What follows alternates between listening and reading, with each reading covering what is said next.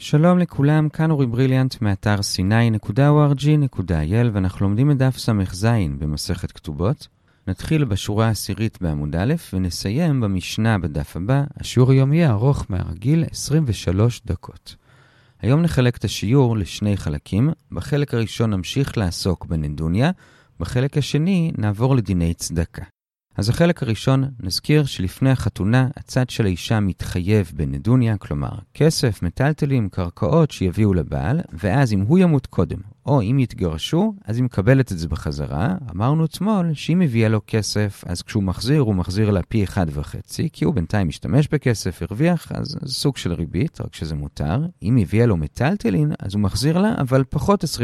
ולמה? כי אם זה כלים שנועדו לשימוש, אז יש להם בלאי עם השנים, אז הוא מחזיר פחות. ואם זה כלים שלא נועדו לשימוש, אלא למסחר, הוא גם מחזיר לה פחות, כי כששמים אותם, אז קצת מגזימים בשווי שלהם, לכן מורידים 20%. זה מה שראינו אתמול.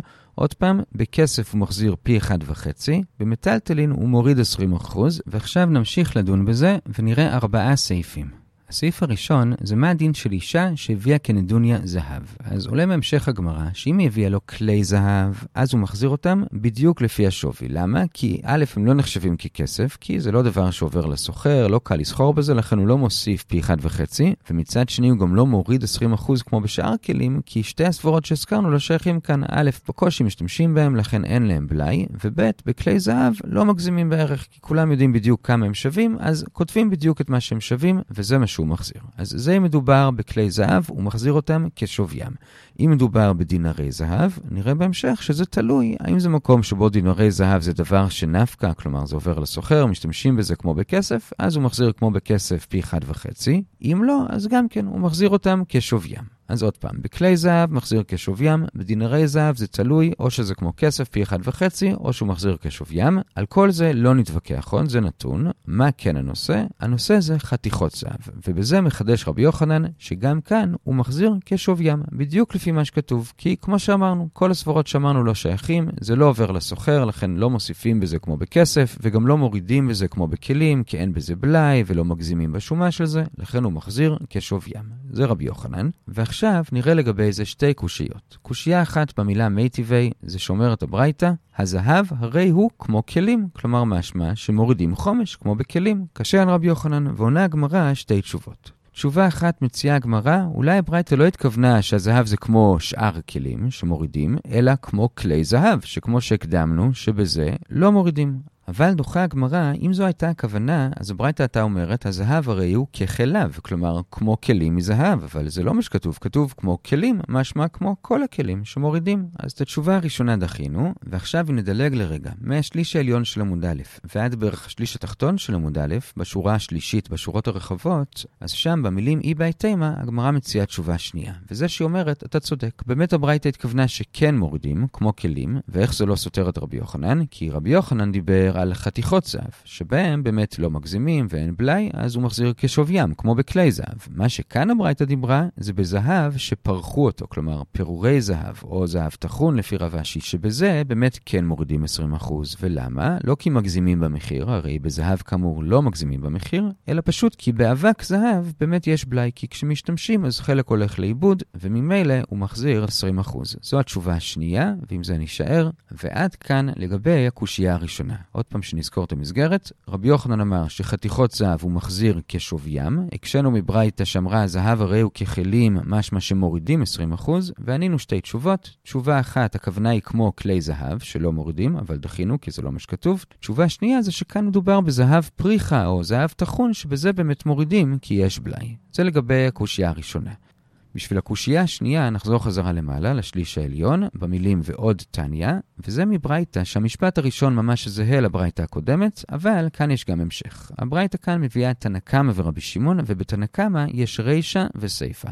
הרישא זה כאמור זהה לברייתא הקודמת, הוא אומר זהב הרי הוא ככלים, הסיפא אומרת שדינרי זהב זה כמו כסף, כלומר הוא מחזיר פי אחד וחצי. עוד פעם, רישא זהב הרי הוא ככלים, סיפא דינרי זהב זה כמו כסף. זה תנא קמא, ואז ברבי שמעון ואומר שזה תלוי האם באותו מקום נוהגים לפורטם, כלומר האם זה עובר לסוחר, משתמשים בזה למסחר, אם לא, אז זה בשוויים, אם כן, אז ככסף. זה רבי שמעון, ועכשיו, למה הברייתא הזאת יותר קשה מהברייתא הקודמת? אז גם כאן וגם בברייתא הקודמת יש את המשפט שקשה על רבי יוחנן, שזהב זה כמו כלים, משמע שמורידים 20%, ואילו רבי יוחנן אמר שלא, אבל יש הבדל בין הברייתות. את הברייתא הקודמת, כאמור, הצלחנו לתרץ. אמרנו או שהכוונה היא כמו כלי זהב, או שהכוונה היא לאבק זהב. לעומת זאת, כאן בברייתא השנייה, לכאורה אי אפשר לתרץ כך. למה? כי כאן אין לנו רק את הנקמה, אלא יש גם את רבי שמעון. מה רבי שמעון אמר? הוא אמר שזה תלוי האם זה עובר לסוחר. עכשיו, על מה רבי שמעון דיבר? האם הוא דיבר על הרישא, כלומר על זהב, או על הסיפא, כלומר דינרי זהב? אז בפשטות, לכאורה הוא דיבר על הסיפא, על דינרי זהב, והוא אמר שזה תלוי האם משתמשים בהם למסחר או לא. אבל אומרת הגמרא, זה לא יכול להיות, כי הרי זה כל כך ברור, שאם זה מה שהוא התכוון, אז על מה תנקמה חלק? מה, הוא אומר שמחשבים דינרי זהב ככסף גם אם לא משתמשים בהם ככסף? לא יכול להיות. אלא אומרת הגמרא, כנראה שרבי שמעון לא דיבר על הסיפא, על דינרי זהב, שם זה ברור שזה תלוי אם משתמשים בהם או לא, אלא הוא דיבר על הרישא, והוא אומר שכל עוד מדובר בדבר שלא עובר לסוחר,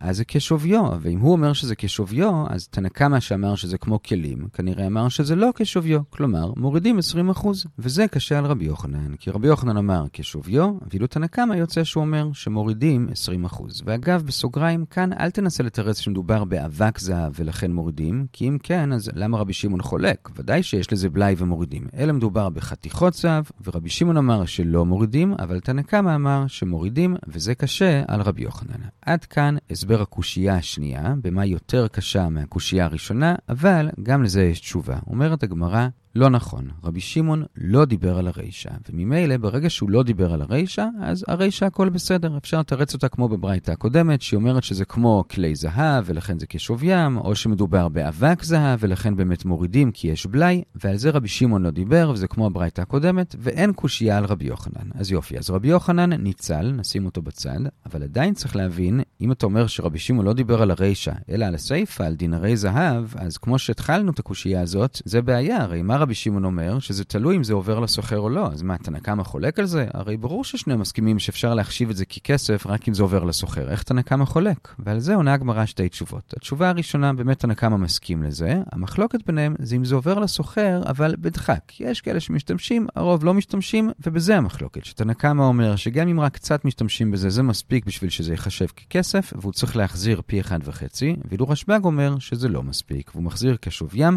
ורק אם זה ממש עובר לסוחר ממש כמו כסף, אז זה באמת נחשב כמו כסף. זה תירוץ ראשון לאיך תנא קמא חולק על רבי שמעון, אם רבי שמעון באמת דיבר על הסיפא. תירוץ שני, זה שבאמת תנא קמא לא חלק על רבי שמעון, אלא אין תנא קמא כאן, אלא כל הברייתא רבי שמעון, והוא אומר את שני הדברים. הוא גם אמר את הרישא וגם את הסיפא, והסיפא אז מאוד פשוטה. הוא פשוט אמר שבדינרי זהב זה תלוי האם זה עובר לסוחר או לא. זה היה בסוגריים, איך לסדר את רבי שמעון ותנא קמא לגבי הסיפא, ועד כאן לגבי הקושייה השנייה על רבי יוחנן, ולסיכום, רבי יוחנן ניצל, ואם נסכם את דיני זהב, אמרנו שאם הוא נתן כלי זהב, אז זה כשוויים. דינרי זהב זה תלוי האם זה עובר לסוחר או לא. יכול להיות שיש מחלוקת אם זה קצת עובר לסוחר, שלתנקמה זה מספיק וזה נחשב כסף, לרבי שמעון לא.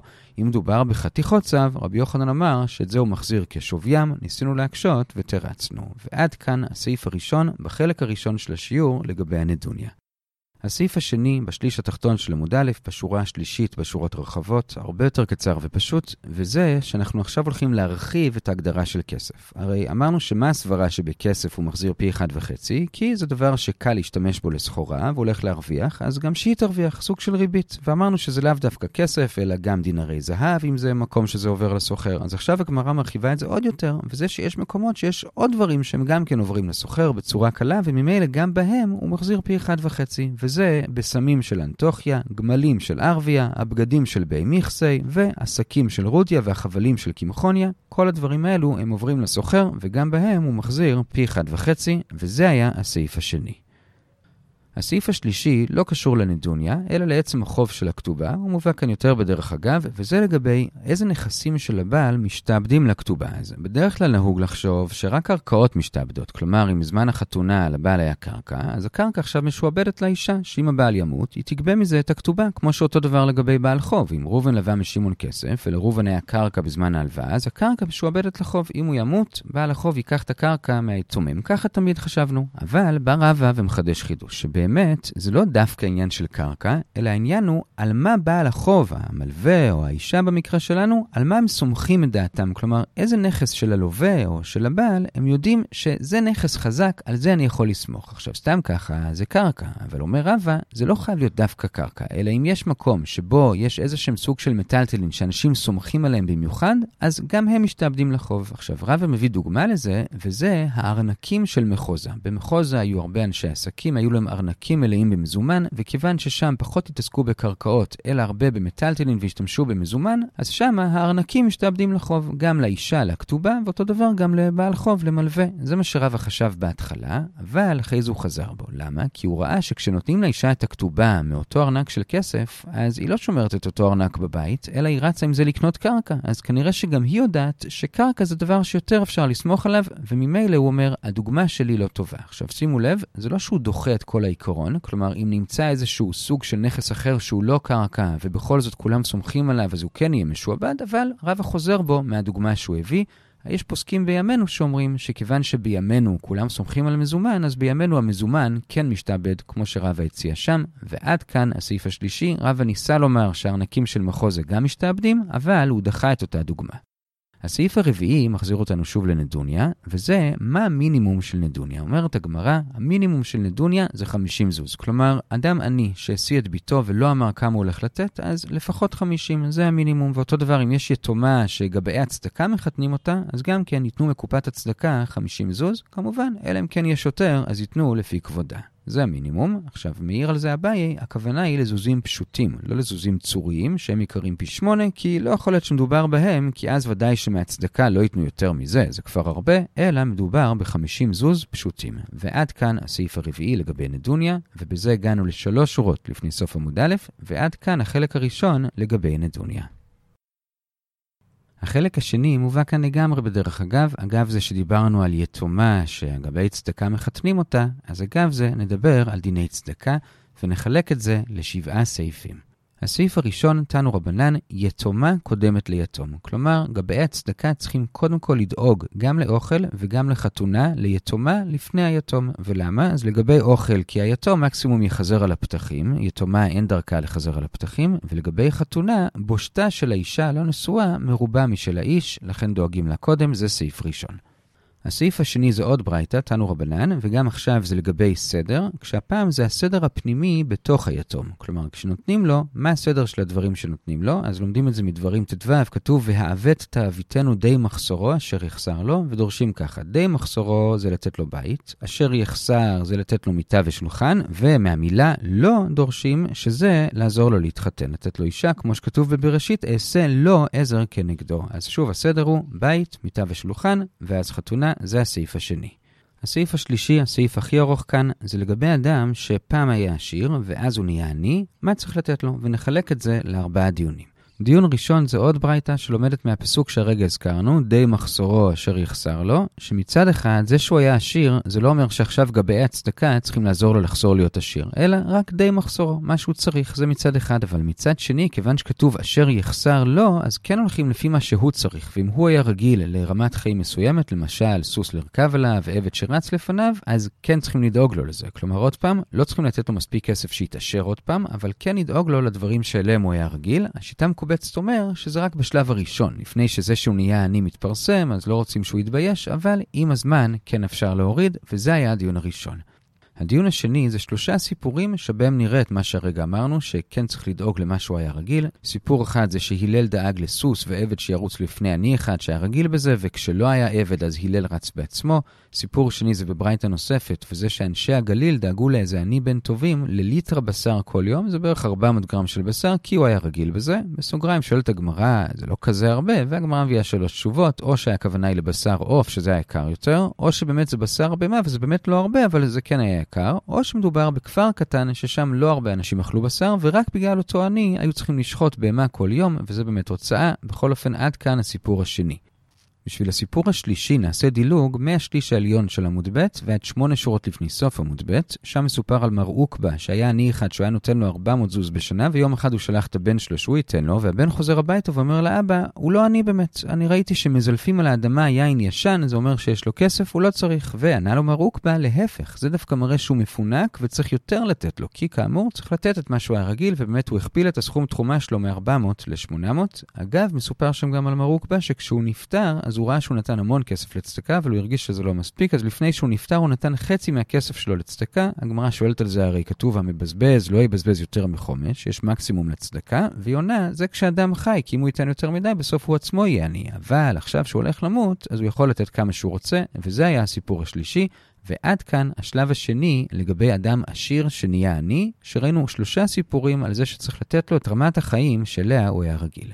הדיון השלישי לגבי זה, נחזור חזרה לשליש העליון של עמוד ב', אני מניח שכולנו קצת חשים איזשהו אי נעימות כשאנחנו שומעים את הדין הזה, אני לא רוכב על סוס ואני אתן צדקה בשביל שפלוני ירכב על סוס, אז באמת הגמרא מביאה כאן שני סיפורים עם קצת ביקורת על עניים כאלו. סיפור אחד זה שהיה עני אחד שהיה רגיל בבשר ויין, והוא בא לרבי נחמיה, אבל לרבי נחמיה לא היה לו כסף לתת לו לבשר ויין, אז הוא אמר לו, בוא תאכל איתי עדשים, ועני אכל איתו ומת. ורבי נחמיה הצטער על זה, אבל הוא אמר, אוי לאותו עני. והגמרא מסבירה שהוא בעצם ביקר את העני על זה שכשהוא היה עשיר, הוא נהיה כל כך מפונק שהוא לא יכול לאכול שום דבר חוץ מבשר ויין. זה סיפור אחד עם ביקורת. סיפור שני היה עני אחד שהיה רגיל בתרנגולת ויין, והוא בא לרבה לבקש צדקה שיהיה לו כסף לתרנגולת ויין, ורבה אמר לו, תגיד, נכון שאנחנו צריכים לתת לך כי זה מה שהיית רגיל, אבל בכל זאת, אתה לא חושש לדוחק של הציבור שכולם צריכים להתאמץ בשביל שלך יהיה תרנגולת ויין? אמר לו העני, זה לא אתם מתאמצים, נכון שאתם נותנים לי, אבל אתם רק שליחים של השם, הכל משמיים, כמו שכתוב, ואתה נותן להם את אוכלם בעיתו. בעיתו זה לשון יחיד, כלומר, השם דואג פרטנית לכל אדם ואדם לפי מה שהוא צריך. ורבא לא לגמרי השתכנע, אבל פתאום באותו רגע הגיעה אחות של רבא, שהוא לא פגש אותה כבר 13 שנה, ובמקרה עם מה היא הגיעה? היא הגיעה עם תרנגולת ויין, ורבא ראה בזה סימן משמיים שהעני צדק, והוא נתן לו לאכול מהתרנגולת והיין.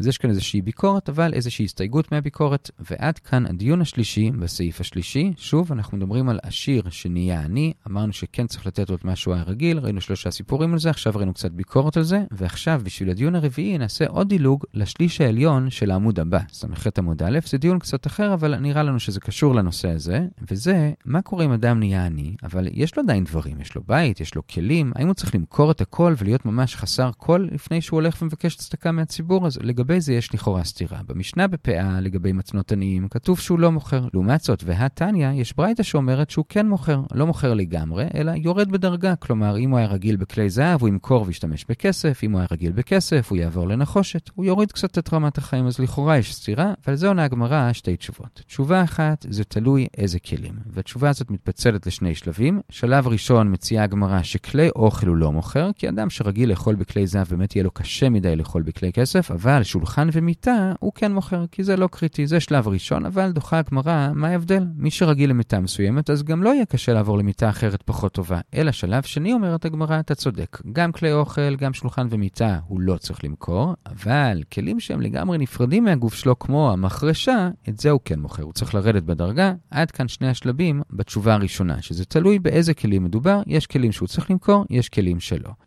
תשובה שנייה אומר רב פאפה, באמת הוא לא צריך למכור כלום, לא את הבית, לא את הכלים, ומה שהברייט אמרה שהוא מוכר, זה מדבר על משהו אחר לגמרי. זה מדבר על אדם שהוא רמאי, שהוא רימה את כולם שהוא עני, ונתנו לו צדקה, ואז גילו שהוא רימה, אז באו לקחת בחזרה, ועל זה אמרה הברייתא שהוא צריך להחזיר, גם אם זה אומר שהוא צריך למכור את הכלים שלו ולרדת בדרגה, הוא חייב להחזיר. זו התשובה השנייה. עוד מעט בהמשך נדבר עוד על אדם רמאי, ובכל אופן, עד כאן הסעיף השלישי של החלק הזה, לגבי עשיר שנהיה עני, אמרנו שצריך לדאוג שהוא יישאר באותה רמת חיים, ראינו סיפורים על זה, ראינו קצת ביקורת על זה, וראינו שהוא לא צריך למכור את הכלים ואת הבית שלו, זה היה הסעיף השלישי. בשביל הסעיף הרביעי נחזור חזרה לעמוד ב', קצת אחרי אמצע עמוד, וזה לגבי שני אנשים הפוכים זה מזה. מצד אחד, לגבי עני שמגיע לו לקבל צדקה, אבל הוא מתבייש לבקש, ומצד שני, הפוך, עשיר שלא מגיע לו, אבל הוא בכל זאת כן בא לבקש. יש כאן לגבי איזה שתי ברייתות, נשלב ביניהם. אז לגבי עני שמתבייש לבקש, יש כאן שלושה תנאים שלא ממש חולקים אחד על השני, אלא זה פשוט קצת ניואנסים מה כדאי לעשות. רבי מאיר אומר, יציעו לו את זה כהלוואה, ובפועל לא יגבו את ההלוואה בחזרה, ככה הוא לא יתבייש. חכמים אומרים, נכון, אבל לפני זה קודם יציעו לו כמתנה, כצדקה, כי יכול להיות שהוא יתבייש לגשת לגבי הצדקה, אבל אם הם ייגשו אליו, אז הוא יסכים לקבל. אם הוא לא מסכים וזה מבייש אותו, רק אז יעשו את מה שרבי מאיר אמר, כהלוואה ולא ייקחו בחזרה. רבי שמעון מוסיף שכשעושים את ההלוואה, אז ייקחו ממנו משכון, בשביל להראות שהם רציניים ושזה באמת הלוואה, וככה הוא לא יתבייש. עד כאן לגבי עני שמגיע לו, אבל הוא מתבייש לקחת. עכשיו, לגבי המצב ההפוך, אדם עשיר, לא רמאי, סתם עשיר, שבכל זאת בא לקחת צדקה, אז רבי שמעון בברייתא השנייה אומר שפשוט לא ייתנו לו, מה פתאום שניתן לו, אבל תנא קמא בברייתא הראשונה ורבי יהודה בשנייה אומר שכן ייתנו לו, אולי בשביל לא לבייש, אולי יש לו איזה תסביך, ייתנו לו, ואז ייקחו את זה חזרה אחרי שהוא ימות מהיתומים. אז אלה שני המצבים, מי שמגיע לו ולא לוקח, ומי שלא מגיע לו ולוקח, והברייתא השנייה מביאה לזה מקור גם מהפסוק שראינו מקודם, והעוות תעביתנו, שזה לשון של הלוואה, ולמה יש כאן כפילות, העוות תעביתנו, זה בדיוק בשביל שני המצבים, כלומר גם להלוות למי שבאמת צריך, וגם להלוות למי שלא צריך. ואגב, רבי שמעון שאומר שלמי שלא צריך לא נותנים לו, אז הוא פשוט יאמר, דיברה תורה כלשון בני אדם, והוא לא לומד מהכפילות הזאת כלום. ועד כאן הסעיף הרביעי לגבי עני שלא בא לקחת, ועשיר שכן בא לקחת. ועכשיו, בשליש התחתון של עמוד ב', אנחנו עוברים לסעיף החמישי. וזה איך לתת בצורה שלא תבייש את העניים, ונראה לגבי זה שני סיפורים. אז סיפור ראשון, מר עוקבא היה נותן בסתר בדלת של איזה עני בשביל שהוא לא יתבייש, ומסופר שהעני הזה רצה לדעת מי הצדיק שנותן לו, אז יום אחד הוא עשה לו מערב, ובדיוק הגיעו מר עוקבא ואשתו בשביל לשים לו את הכסף, הם שמו לב פתאום שהעני מנסה לראות מי הם, אז מרוב שהם לא רצו שיגלה מי הם, אז הם רצו וברחו לתוך תנור. יש אומרים שזה היה לתוך כבשן, כמו שאומרים שנוח לאדם שימסור עצמו לכבשן האש ואל ילבין פני חברו ברבים, והם עומדים שם, הכבשן היה גרוף, אז לא ממש היה אש, אבל עדיין זה היה מאוד חם, אז רבי חנינא נכווה ברגליים שלו, ואשתו לא נכוותה, והיא הסבירה לו, זה לא שאני צדיקה ממך, אלא שאני נותנת לעניים אוכל, ואתה נותן כסף. מהאוכל הם נהנים יותר מהר, לכן הזכות שלי יותר גדולה, ולכן לא נכוויתי. זה סיפור ראשון לגבי איך לא לבייש את העניים. בסוגריים יש כאן עוד שני סיפורים על מרוקווה שהבאנו כבר מקודם, אז אנחנו מדלגים עליהם לסיפור השני, וזה של רבי אבא, שהוא, בשביל לא לבייש את העניים, היה פשוט שם שק של כסף מאחוריו, וככה הולך בשוק, ומי שהיה צריך, היה פשוט לוקח את הכסף ממנו, בלי שרבי אבא יודע למי הוא נתן. אז יש כאן בעצם שתי צורות של מתן בסתר. בסיפור הראשון, המקבל לא יודע ממי הוא קיבל, בסיפור השני, הנותן לא יודע למי הוא נתן. אגב, הכי טוב זה לעשות גם וגם, כלומר, שלא הנותן ולא המקבל יודעים זה מזה, ועד כאן הסעיף החמישי. הסעיף השישי, שתי שורות לפני סוף עמוד ב', זה לגבי רמאים שעושים עצמם עניים, ולגבי זה נראה שלושה דיונים. דיון אחד זה שרבי חנינא היה רגיל לשלוח לעני אחד גם כן, כמו מרוק, מה שראינו מקודם, 400 זוז בשנה, והוא שלח את אשתו לתת לו, ולפני שהיא נכנסת היא שומעת שמדברים על האם לאכול היום בכלי הכסף או בכלי הזהב. אז היא מבינה שבאמת הוא סתם רמאי, והיא אמרה לרבי חנינא, והוא הפסיק לתת לו. עכשיו, אגב, בסוגריים, מקודם לגבי מרוק בה ראינו שכשהוא גילה שהעני מפזר יין על הרצפה, אז מרוק ונתן לו יותר, ואילו כאן, כשהוא שמע שהוא אוכל בכלי כסף, אז הוא החליט לא לתת לו. מה ההבדל? אז מפרשים שהיין זה בושם שמי שהורגל בזה פשוט לא יכול בלי זה, ממש פיזית בגוף שלו הוא מרגיש את זה, לעומת זאת כלי כסף וכלי זהב אפשר בלי, ואם יש לו זה מראה שהוא באמת עשיר ורמאי, ועד כאן הדבר הראשון לגבי אני רמאי. הדבר השני לגבי רמאי זה שאמר רבי אלעזר, בואו ונחזיק טובה לרמאים, כי הרבה מאיתנו לא נותנים מספיק צדקה, והתירוץ שלנו זה שהוא בטח רמאי, ניתן לו קצת, אז בזכות הרמאים יש לנו תירוץ לעולם הבא, למה לא נתנו מספיק צדקה. ודבר שלישי לגבי הרמאים, בשביל זה נדלג לשורה ה-11 בדף הבא, ס"ח עמוד א', תנו רבנן, אומרת הברייתא, שמי שמרמה, אז נענש בזה שהוא נהיה מה שהוא רימה בו. כלומר, אם אדם מרמה שאין לו כסף בשביל לקבל צדקה, אז בסוף באמת זה מה שיקרה לו, ואם אדם מרמה שהוא עיוור או צולע בשביל שירחמו עליו וייתנו לו, אז בסוף זה מה שיקרה לו. ועד כאן שלושת הדברים לגבי רמאים, זה היה הסעיף השישי. וסעיף שביעי ואחרון, נחזור קצת אחורה לשורה השלישית בס"ח עמוד א', מי שמעלים עיניו מן הצדקה, אומר רבי יהושע בן כוחה, שזה כאילו עובד עבודה זרה. הוא לומד את זה גזרה שווה מזה שכתוב לגבי צדקה, יישמר לך פן יהיה דבר עם לבבך בליעל, וגם לגבי עיר הנידחת כתוב יצאו אנשים בני בליעל, אז כמו ששם זה עבודה זרה, גם כאן זה עבודה זרה. זה היה הסעיף השביעי, מכאן ועד המשנה כבר ראינו מקודם, שנזכה לתת המון צדקה, נעצור כאן ונחזור על מה שראינו. חילקנו היום את השיעור לשני חלקים. בחלק הראשון המשכנו לעסוק בנדוניה. אמרנו שאם האישה הביאה כסף, אז הבעל מחזיר לה פי אחד וחצי. אם היא הביאה מטלטלין, אז הוא מחזיר לה פחות 20%. והיום בסעיף הראשון דיברנו על מה קורה אם היא הביאה כסף. אז אם זה כלי זהב, הוא מחזיר לה כשוויים, כי הם לא עובר לסוחר, זה לא כסף, וגם מבחינת כלים אין להם בלאי, לא מגזימים בערך שלהם, לכן הוא מחזיר כשוויים. אם זה דינרי זהב, אז זה תלוי אם זה עובר לסוחר או לא. השאלה היא, מה אם זה חתיכות זהב? ורבי יוחנן אמר, גם את זה הוא מחזיר כשוויים. והבאנו על זה שתי קושיות. קושייה אחת אומרת הברייתא, הזהב הרי הוא ככלים, משמע שמורידים 20%, וענינו שתי תשובות, או הכוונה היא ככלי זהב, כלומר כשוויים, אבל דחינו כי אז היה צריך להיות כתוב, הזהב הרי הוא ככליו. אז תירוץ שני, בסוף אמרנו, מדובר בזהב פרוך או טחון, שאז באמת הוא מחזיר פחות, לא בגלל שמגזימים בשווי, אלא פשוט כי יש בלאי, זה היה לגבי הקושייה הראשונה. קושייה שנייה זה ברייתא עם פתיחה מאוד דומה, רק ששם יש גם רישא וגם סיפא. רישא זה זהב הרי הוא ככלים, כמו שאמרנו, והסיפא זה דינרי זהב, זה כמו כסף. ואז בא רבי שמעון ואמר שזה תלוי אם נוהגים לפורטם, אם הם עוברים לסוחר. ואמרנו, לא יכול להיות שהוא מתייחס לסיפא, לדינרי זהב, כי אז זה ברור, גם תנא קמא צריך להסכים לזה, אלא כנראה הוא מדבר על הרישא. ואז יוצא שבעצם הם נחלקו בדיוק ברבי יוחנן, שלתנא קמא זהב זה כמו כלים ומורידים, ולרבי שמעון לא מורידים. זו הקושייה, אבל תרצנו לא. הוא לא מדבר על הרישא, אלא על הסיפא, כך שאת הרישא אפשר לתרץ כמו בברייתא הקודמת, ואיך זה יכול להיות שהוא מדבר על הסיפא, מה תנא קמא לא מסכים שזה תלוי אם זה עובר לסוחר, עונה הגמרא, הוא מסכים, אז במה הם נחלקו? או שהם נחלקו כשזה עובר לסוחר אבל בדוחק, או שהם באמת לא נחלקו, ואין כאן תנא קמא, אלא כל הברייתא היא רבי שמעון, זה היה הסעיף הראשון. בסעיף השני ראינו שיש עוד דברים שהם נחשבים ככסף, הוא מחזיר פי אחד וחצי כי הם עוברים לסוחר, וזה למשל בסמים של אנטוכיה, הגמלים של ערביה. בסעיף השלישי, לגבי השיעבוד של הבעל הכתובה, רבא הציע שגם הארנק של מחוז המשתעבד לכתובה, כמו קרקע, אבל הוא דחה כי אנשים לא באמת סומכים על זה. ובסעיף הרביעי אמרנו שהמינימום של נדוניה זה 50 זוז, למשל אם גבאי הצדקה מחתנים יתומה, אז הם ייתנו 50 זוז, וזה הוביל אותנו לחלק השני של השיעור, לדיני צדקה. ואת החלק הזה חילקנו לשבעה סעיפים. בסעיף הראשון אמרנו שהיא יתומה קודמת ליתום, בסעיף השני אמרנו שקודם צריך לדאוג ליתום לבית ואז למיטה ושולחן ורק אז לאישה. בסעיף השלישי דיברנו על עשיר שנהיה עני, שמצד אחד לא צריך להעשיר אותו, אבל כן צריך לדאוג למה שהוא היה רגיל אליו. ראינו שלושה סיפורים על זה, וראינו עוד שני סיפורים עם קצת ביקורת על עניים שמתנהגים ככה, וראינו באותו כיוון שהוא לא צריך למכור את הבית ואת הכלים שלו לפני שהוא בא לבקש צדקה, זה היה הסעיף השלישי.